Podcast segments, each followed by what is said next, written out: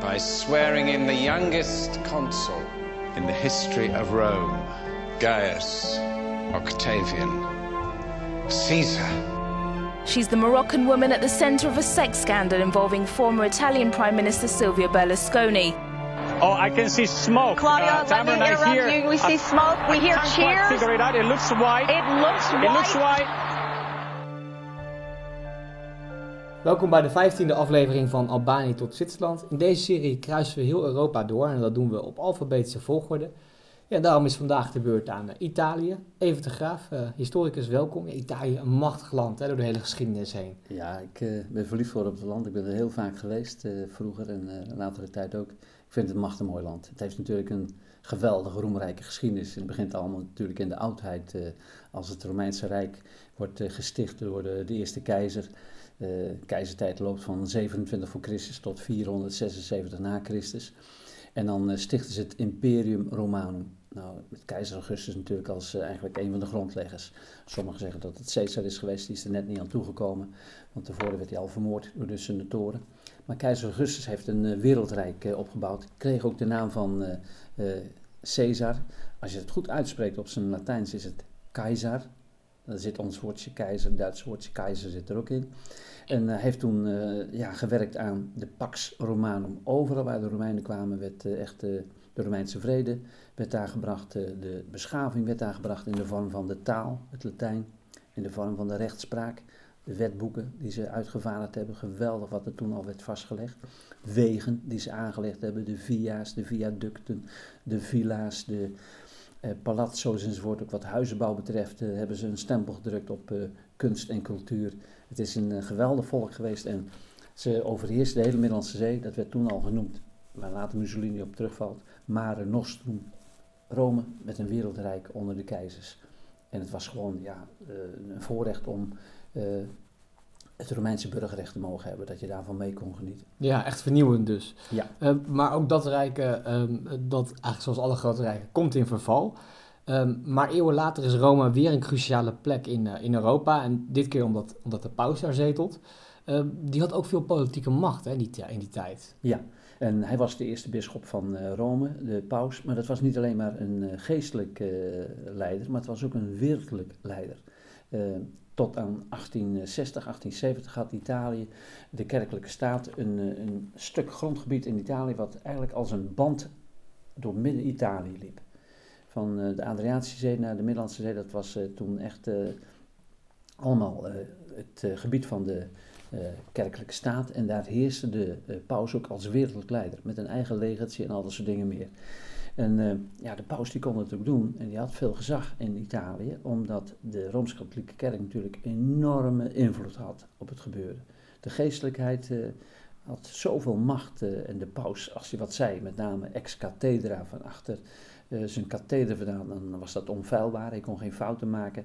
Ze moesten hem geloven, ze moesten hem boven alles gehoorzamen en dat heeft hij op een hele ja, eh, goede en minder goede manier hij dat weten uit te buiten in Italië. Ja. Je hebt pausen en pausen natuurlijk. Je hebt goede pausen gehad en hele slechte pausen. Maar de pauze was wat betreft een eh, haast nog in die periode meer een wereldlijk leider dan een geestelijk leider. Nou, als je af en toe de geschiedenisboeken doorleest, dan, dan, dan, lijkt, het af, dan lijkt het wel of pausen soms op oorlogen afstevenden. Dat ze echt, die waren echt hun politieke macht ook aan te, aan te, aan te Ja. gebruiken.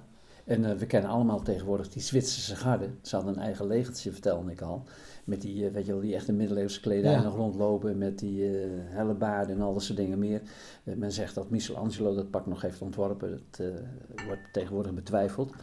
Maar dat waren dus eigenlijk zijn lijfwachten. Maar wat bijna niemand weet, was ook dat hij in die periode van de 19e eeuw zijn eigen keizerlijke of pauselijke legertje had. En dat waren de Zouaven. Je hebt nu nog een voetbalclub die heet de Zouaven. En er zijn ze ook Nederlanders geweest. Ik meen dat eh, de Nederlandse eh, eh, gedeelte van dat leger vrij groot was. 3200 man. Die toen in die periode van de 19e eeuw naar Italië toe gingen om te vechten voor de paus. Dat hij zijn kerkelijke staat kon behouden. Het waren Belgen, Fransen, maar met name ook Nederlanders. En hij moest het toen opnemen tegen met name een man, Cavour, misschien wel eens van gehoord, die kwam eh, uit het Koninkrijk Sicilië en die wilde heel graag een navolging van andere landen in Europa, dat ook Italië, dat zwaar verdeelde Italië met meerdere staten en staatjes, dat het een eenheid werd. Maar ook in de paus met zijn leger eh, die Zouaven hadden een mooie kreet. De zaak van de paus is de zaak van God. De vechten voor, die gingen daar echt niet voetstoots mee akkoord. Nee, met, met die eenwording van Italië. Dus Ja. Dat hebben we, in Duitsland hebben we daar ook al over gehad. Hè? Dat, die- dat, daar was de eenwording echt, nou dan kwam in één keer een enorm machtsblok bij. Uiteindelijk eh, eh, is Italië ook eh, eh, eh, één geworden, maar die hadden veel minder macht. Hè? Dat, was niet, dat was niet gelijk een nieuw wereldrijk, laat maar zeggen. Nee. Eh, uiteindelijk is in 1861, dat heet dan in Italië met een mooi woord Risorgimento. Dat is herrijzenis van het Romeinse Rijk. Daar streefden ze naar. Ze wilden één worden. En wat ik al vertelde, rijkjes als eh, het Koninkrijk eh, Piemonte-Sardinië, met Cavour die ik net noemde, met eh, de kerkelijke staat, het Koninkrijk Sicilië, het hertogdom Parma, het Koninkrijk Lombardije-Venetië, staatjes, mini-staatjes als San Marino en ook nog Monaco, was toen nog van Italië. Dat moest gewoon een eenheid worden, vonden ze. En dat is toen inderdaad ook opgelegd, want men vond eh, dat, eh, dat verdeelde Italië, dat had helemaal niets te vertellen. En er heeft één man een hele grote rol in gespeeld, dat is Giuseppe Garibaldi. Die heeft geleefd van 1807 tot 1882. En die had een eigen eh, legertje op de been gebracht. Emilie heette dat, de duizend roodhemden. En eh, die heeft toen voor gezorgd dat, eh, al eerst heeft hij gevochten tegen Oostenrijk-Hongarije. Oostenrijk had altijd van ouds hele grote bezittingen in eh, Italië. Daarvoor al Frankrijk ook. Maar de Oostenrijkers tot in Noord-Italië toe, waar nu nog steeds eigenlijk nog die invloeden zijn terug te vinden, die moesten het land uitgeschopt worden. En die Garibaldi heeft toen een, ja, een volksbeweging op gang weten te brengen. Hij trok met zijn leger van het zuiden naar het noorden toe en kreeg allerlei staatjes onder zijn eh, beheer. En eh, van 1861 tot 1870 is dat inderdaad een eh, geslaagde actie geworden dat uiteindelijk toch eh, Italië een eenheid werd onder leiding van koning Victor Emmanuel II, die heel Italië aan zijn voeten kreeg. En zelfs in 1870 met Rome werd veroverd. Echt met gevechten zijn er geweest, niet echt veel doden, maar er zijn doden gevallen. En de paus die trok ze terug in Vaticaan. En is toen vanaf 1870 tot 1929 is de gevangene van het Vaticaan gebleven. Hij zat daar opgesloten, durfde niet naar buiten te komen, want dan zou hij inderdaad misschien eh, gearresteerd kunnen worden. Dat eh, was echt een twistappel van je welste toen, Ja. dat geworden Italië. En ik kan me ook voorstellen dat het katholieke Italië daar niet heel blij mee was. Dat de Die paus... waren er echt niet blij mee natuurlijk. Nee. Het was een, een hete aardappel die hun in de keel bleef steken. En dat heeft jarenlang echt heel veel stoffen op eh dwarrelen. Ja.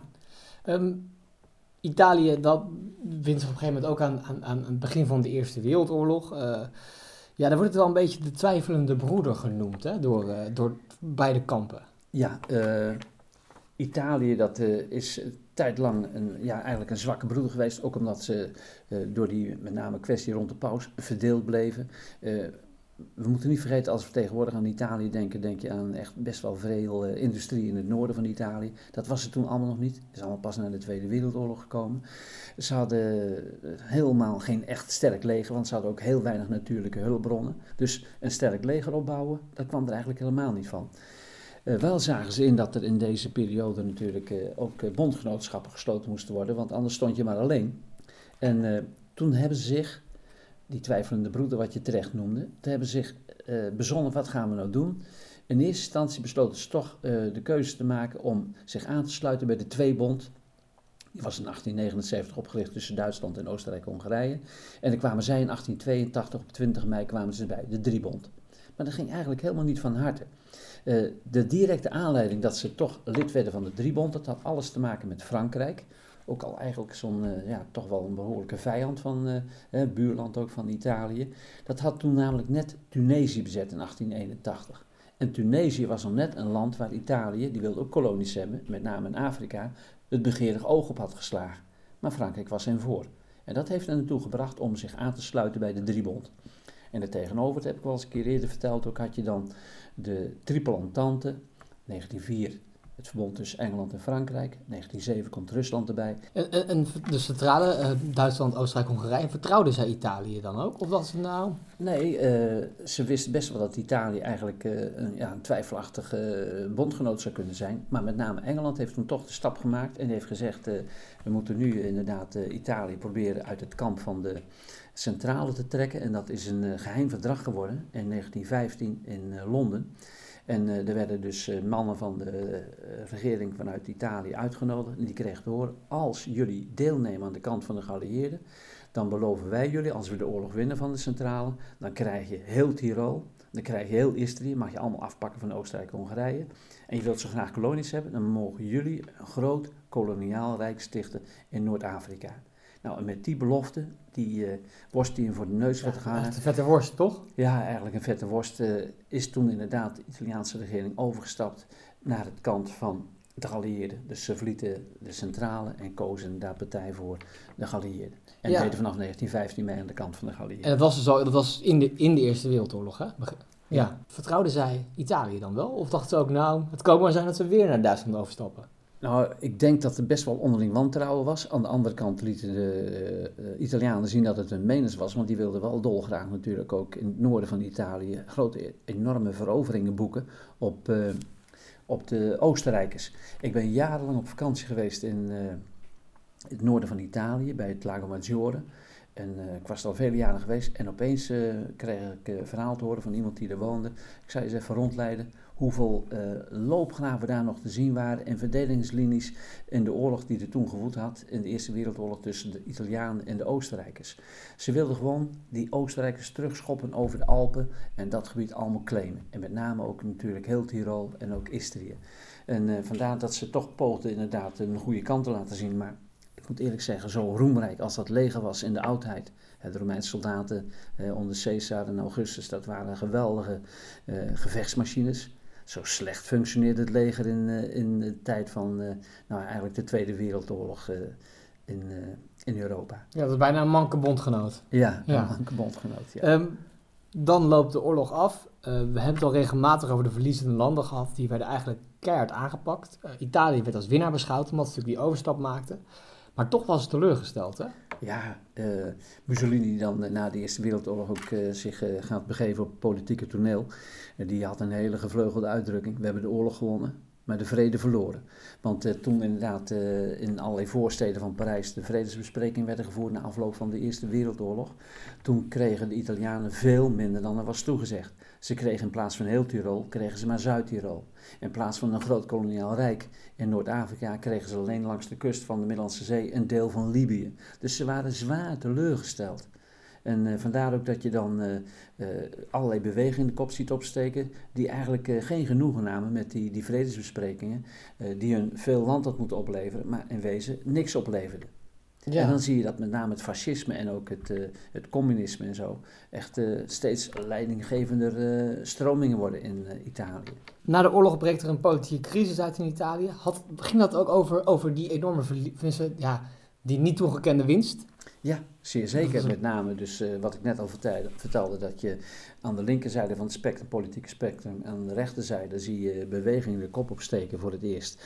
Het uh, communisme en uh, met name ook het fascisme. En die nemen daar geen genoegen mee.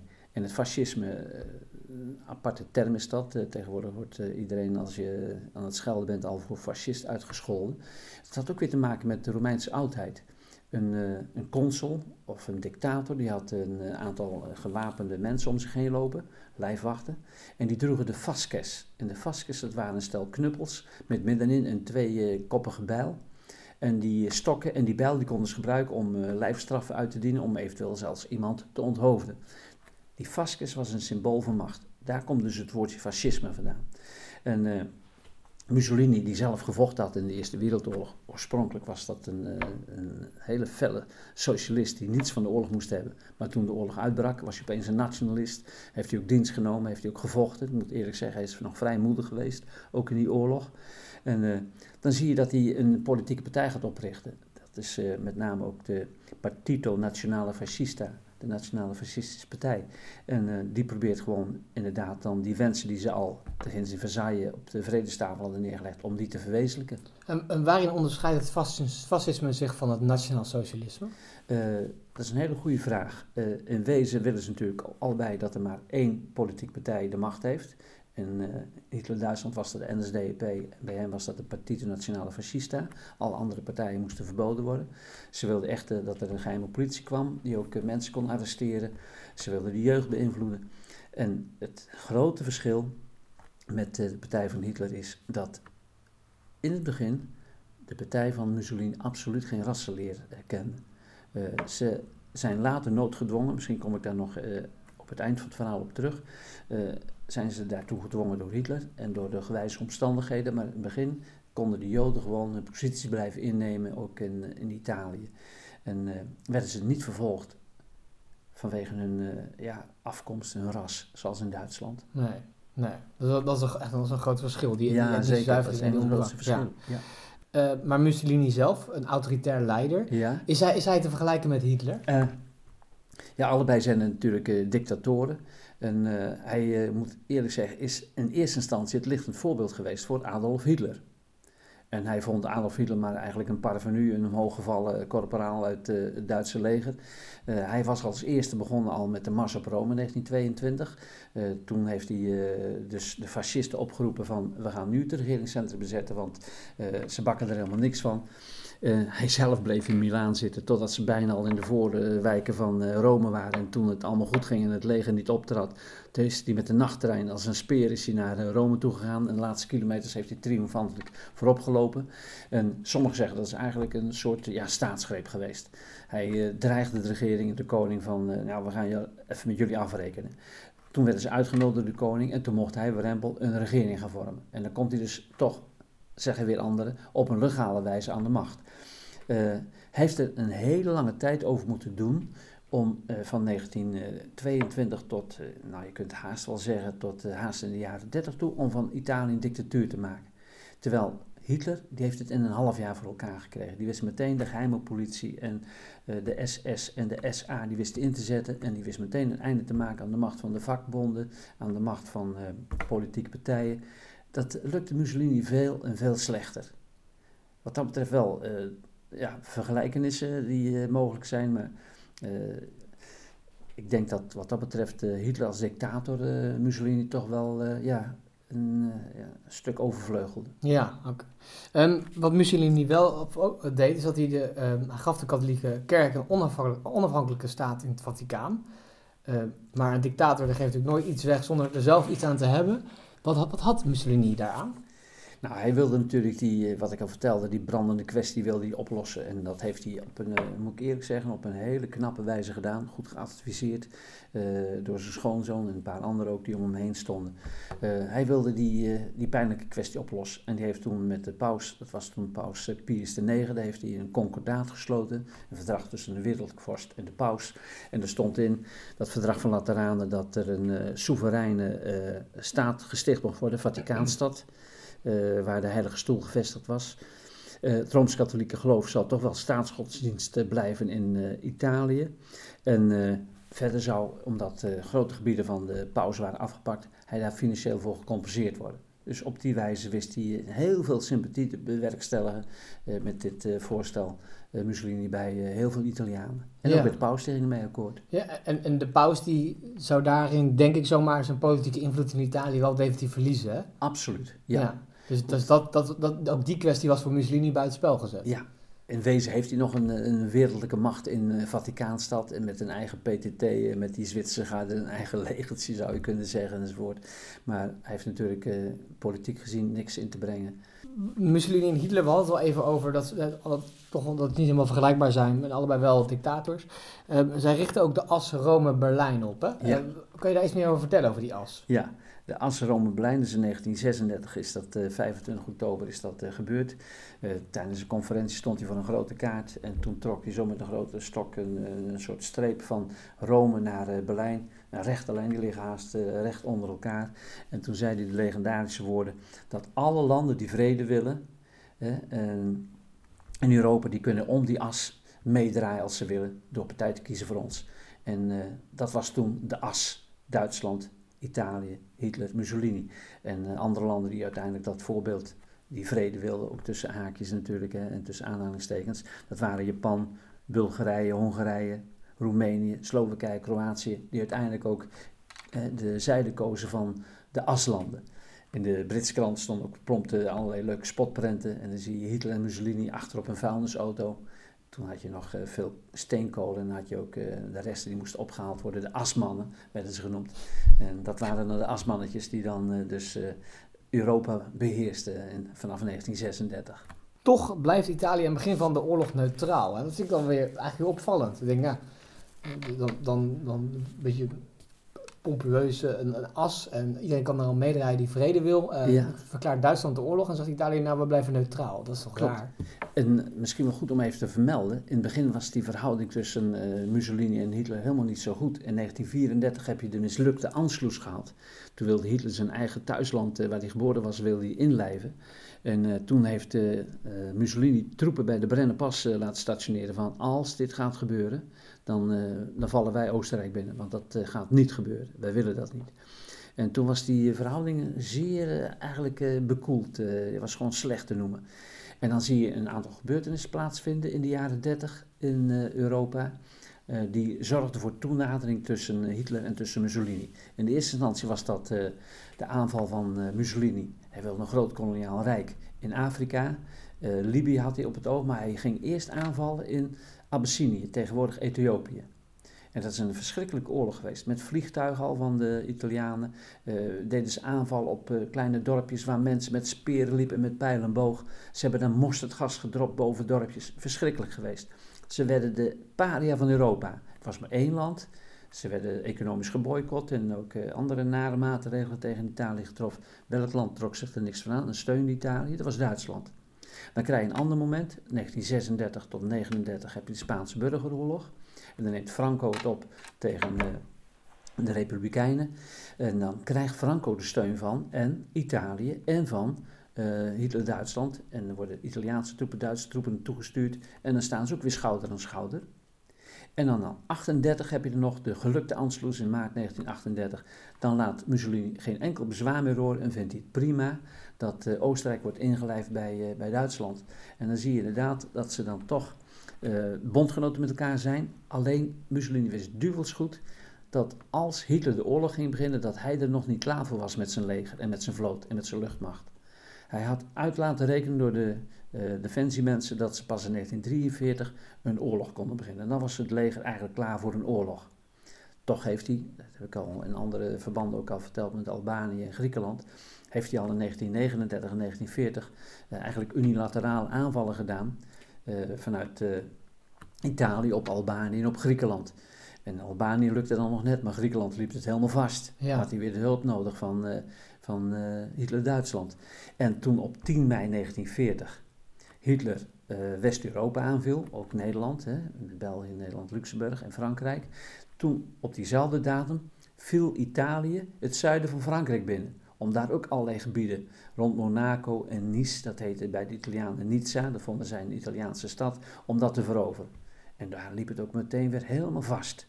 Maar toen begon hij pas eigenlijk, eh, en koos die partij ook voor, eh, voor Hitler en deed hij officieel mee ook in de oorlog. Want toen de oorlog begonnen was, op eh, 1 september met de inval van Hitler-Duitsland in Polen. En twee dagen later verklaarden en Engeland en Frankrijk aan Duitsland de oorlog. Verklaarden ze niet de oorlog aan Italië. Dat is pas eigenlijk vanaf 10 mei 1940 dat ze ook bij de oorlog eh, betrokken zijn. Ja, en het Italiaanse leger zou dus pas in 1943 eh, oorlogsklaar zijn. Nou, dat blijkt ook wel, hè. blijkt ook wel, want eigenlijk elke, overal waar ze vechten, eh, stellen ze teleur. Toch? Ja, klopt. Dus, ja, ja, Het heeft alles te maken, denk ik, dat het leger te maken had met heel slecht opgeleide officieren. Die waren zeer onbekwaam. Veel te weinig en veel te, waren van die dandies enzovoort. De soldaten waren zeer slecht gemotiveerd. Die waren eigenlijk eh, lang niet eh, zo genegen om te vechten voor hun Il de leider, als in Duitsland voor de Führer, voor Hitler.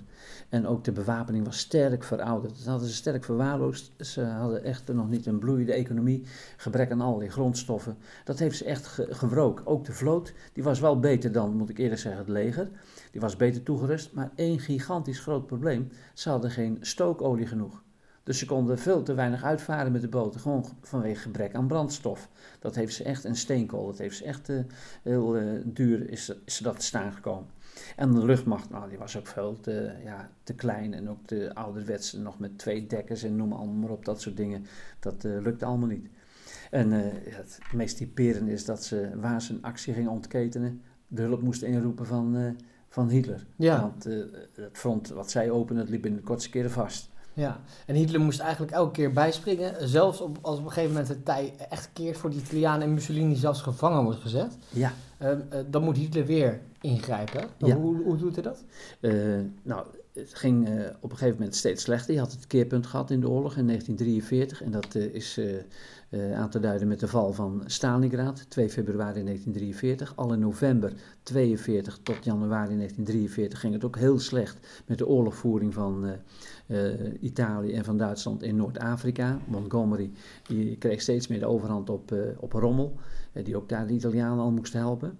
En dan zie je dat de, ja, de wrevel en de weerzin tegen de oorlog steeds meer begint te groeien in Italië. En dan zijn er een stelletje kopstukken onder leiding van een generaal Badoglio, die zeggen wij moeten van die Mussolini af. En dan wordt hij inderdaad uh, op het matje geroepen in Rome en dan wordt hij opeens gearresteerd en afgezet. En wordt hij zelfs opgesloten in een hotel in de Abruzzen in Gran Sasso. En dan zit hij daar en dan werkelijk, dat is een fenomenale, ja, goede voorbereide militaire operatie geweest van de Duitsers. Dan heb je een uh, Otto Scorzeni, een SS'er, die met zweefvliegtuigen van tevoren hadden ze de bouwtekeningen al in handen weten te krijgen. Ze kennen de hele situatie. Ze hadden berekend dat er een, een kleine strook was waar je nog met uh, zweefvliegtuigen kon landen. En dat is toen gelukt. En bij toeval werd toen in één keer dus de grote leider, Il Duce, werd bevrijd door de SS'ers. Een triomfantelijke tocht werd hij teruggebracht naar, niet naar Italië, maar naar Duitsland. Die mocht hij weer bij Hitler op bezoek komen. Maar Hitler zei, uh, ik heb je nog wel nodig als bondgenoot. Ik wil dat jij gewoon een rijk gaat stichten in het noorden van, uh, van Italië. En dat is de Republiek van Salo geworden, in de buurt van het Gardamerenstad. En uh, dat was een Italiaans sociale republiek. Maar dat was echt een, een, een politiestaat. In wezen was hij daar gewoon de marionet van Hitler. Toen heeft hij ook inderdaad allerlei keiharde maatregelen moeten toepassen, ook richting Joden, noodgedwongen door Hitler, die, die dwong hem daartoe. Toen zijn er inderdaad ook jachten gemaakt op Joden mensen die uh, zich tegen hem verzet hadden en uh, hem te val hadden gebracht en die toevallig daar in de buurt woonden en opereerden, die werden gearresteerd en ook zonder vorm van proces vaak afgemaakt. Het is een hele uh, nare situatie geweest. En dat heeft ook maar geduurd tot met 44 en toen kwamen de geallieerden na landing in het zuiden, kwamen steeds noordelijker opgemarcheerd. En toen uiteindelijk hebben communisten hem gevangen genomen toen hij probeerde te vluchten. Ook zo'n apart verhaal is dat. Um, hij had uh, Duitse militaire kleding aangetrokken, een hele grote Duitse helm op zijn hoofd en zat in een auto met meerdere Duitse soldaten. Maar de communisten met name hadden bedwongen, bedongen bij de Duitsers dat elk transport wat uh, het land uit wilde, uh, bij de grens kwam, dat wilden zij controleren. Want ze vermoeden al dat ergens Mussolini ertussen zou zitten. En ja, Rempel, ze ontdekte hem dat hij erbij zat. Uh, in een luxe auto daarachter die stoet reed uh, zijn uh, maîtresse, Cla Clarette Petazzi. Ze werden gearresteerd en toen zijn ze zonder vorm van proces, zijn ze op 29 april 1940, zijn ze in Milaan, zijn ze... 45 neem ik aan. 45, sorry, zijn ze opgehangen. Ja. En ja, bespuugd, bespot, geslagen enzovoort. Dat is echt een afgang geworden voor de grote leider Il Duce. Ja, ja. Um, de oorlog loopt af. Ik kan me voorstellen dat Italië redelijk failliet is daarna. Klopt dat? Ja, zeker weten. Absoluut. Uh, ze hebben uh, de oorlog natuurlijk ontzettend. Uh, elk land had eronder te lijden, ook Engeland natuurlijk. En ze hadden grote schulden enzovoort. En ze zagen noodgedwongen in dat ze eigenlijk moesten aankloppen bij ja, een aantal landen die bezig waren met het organiseren van een Europese gemeenschap voor kolen en staal. Het begon allemaal in België, Nederland en Luxemburg. Maar Duitsland en Frankrijk deden mee. En Italië klopt ook op de deur. En kunnen wij ook meedoen. Wij hebben ook natuurlijk inderdaad dan uh, misschien jullie wel nodig om een gemeenschappelijke markt op te bouwen. Ja. En ook ja, gemeenschappelijke uh, producten in te kopen en al dat soort dingen meer. En de Unie van Rome, dat wordt, daar wordt de ENG, om het zo te noemen, daar wordt die voor ja. eerste... Ja. Uh, en dan zie je ook uh, met name wat bij IJsland eigenlijk een beetje onderbelicht is gebleven, maar ook hier heel sterk weer in Italië de kop opsteekt dat naar voren komt. Dat ze hulp krijgen van uit Amerika, de Marshallhulp. En dat heeft ze er echt bovenop geholpen. En dan zie je pas dat inderdaad ook met name in Noord-Italië de auto-industrie en andere industrieën gaan opbloeien. Voor die tijd nog niet, maar na de Tweede Wereldoorlog, dankzij die Marshallhulp, ja. zie je dat heel sterk gebeuren. Ja, en dan komt Italië dus er wel weer bovenop, maar die dominante positie die het ooit bij het Gemeense Rijk uh, heeft gehad, die, die, die heeft het helemaal niet meer in Europa. Nee, absoluut niet. Het heeft alles te maken ook, uh, als je de geschiedenis gaat bekijken van de parlementaire democratie in uh, Italië. Nou, het is een unicum als er ooit een regering is die vier jaar de rit heeft uitgezeten. Achter elkaar heb je kabinetscrisis. Een ander punt uh, van grote zorg is nog altijd de rol van de maffia. Je hebt daar de Cosa Nostra, de Camorra, de Drangheta. Nou, die hebben onderuit zoveel invloed op allerlei gebeurtenissen. Steekpenningen, smeergeld en noem allemaal maar op. Veel corruptie, ook bij ambtenaren. Werkelijk wat dat betreft eh, heeft Italië echt de zuchten onder eh, dat soort problemen. En je ziet het heel sterk, met name in het zuiden van Italië. En je hebt wel eens een keer gehoord van Lega Nord. Die willen dan zelfs een aparte staat Padania stichten. Die zeggen het liefst eigenlijk uh, onder Rome een groot kanaal graven. Laat de rest van Italië maar afdrijven richting Afrika. Daar hoort het bij. Wij gaan een eigen staat stichten. Padania, ja. Lega Nord. Nou, het is er nooit van gekomen. Maar uh, je ziet wel dat er heel veel corruptie en ook heel veel nadigheid is. En ook toen met die crisis in 2008, welk land stond er financieel als een van de slechtste voor? Dat was Italië. En ja. miljarden leningen moesten ze gewoon op de been geholpen worden. Ja.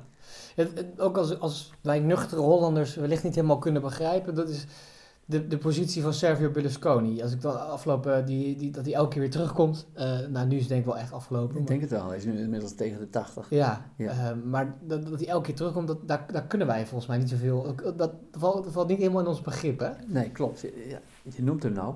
Uh, hij is best wel een beetje te vergelijken met een, een man als Trump. Ook een echte populist die natuurlijk ook prompt met al zijn ja, geld en zijn rijkdommen en dat hij zich alles kan veroorloven, ook met vrouwen, noem allemaal maar op. Uh, hij schoffeerde Europese leiders door te telefoneren en niet te komen als je wel moest komen. ja, bizar is dat geweest, dat die man vanwege al zijn geld zoveel invloed en toch macht had ook in Italië. Dat hij haast als het ware, wat gezegd werd, de macht kon kopen. Ja, en er kleven natuurlijk altijd schandalen aan die man. Ja, Ruby, de, ja. de, de, jonge prostituee. Ja, precies. Um, ja. ja, inderdaad. Dankjewel voor deze uitleg over Italië. En dit was Albanië, van Albanië tot Zwitserland voor deze week.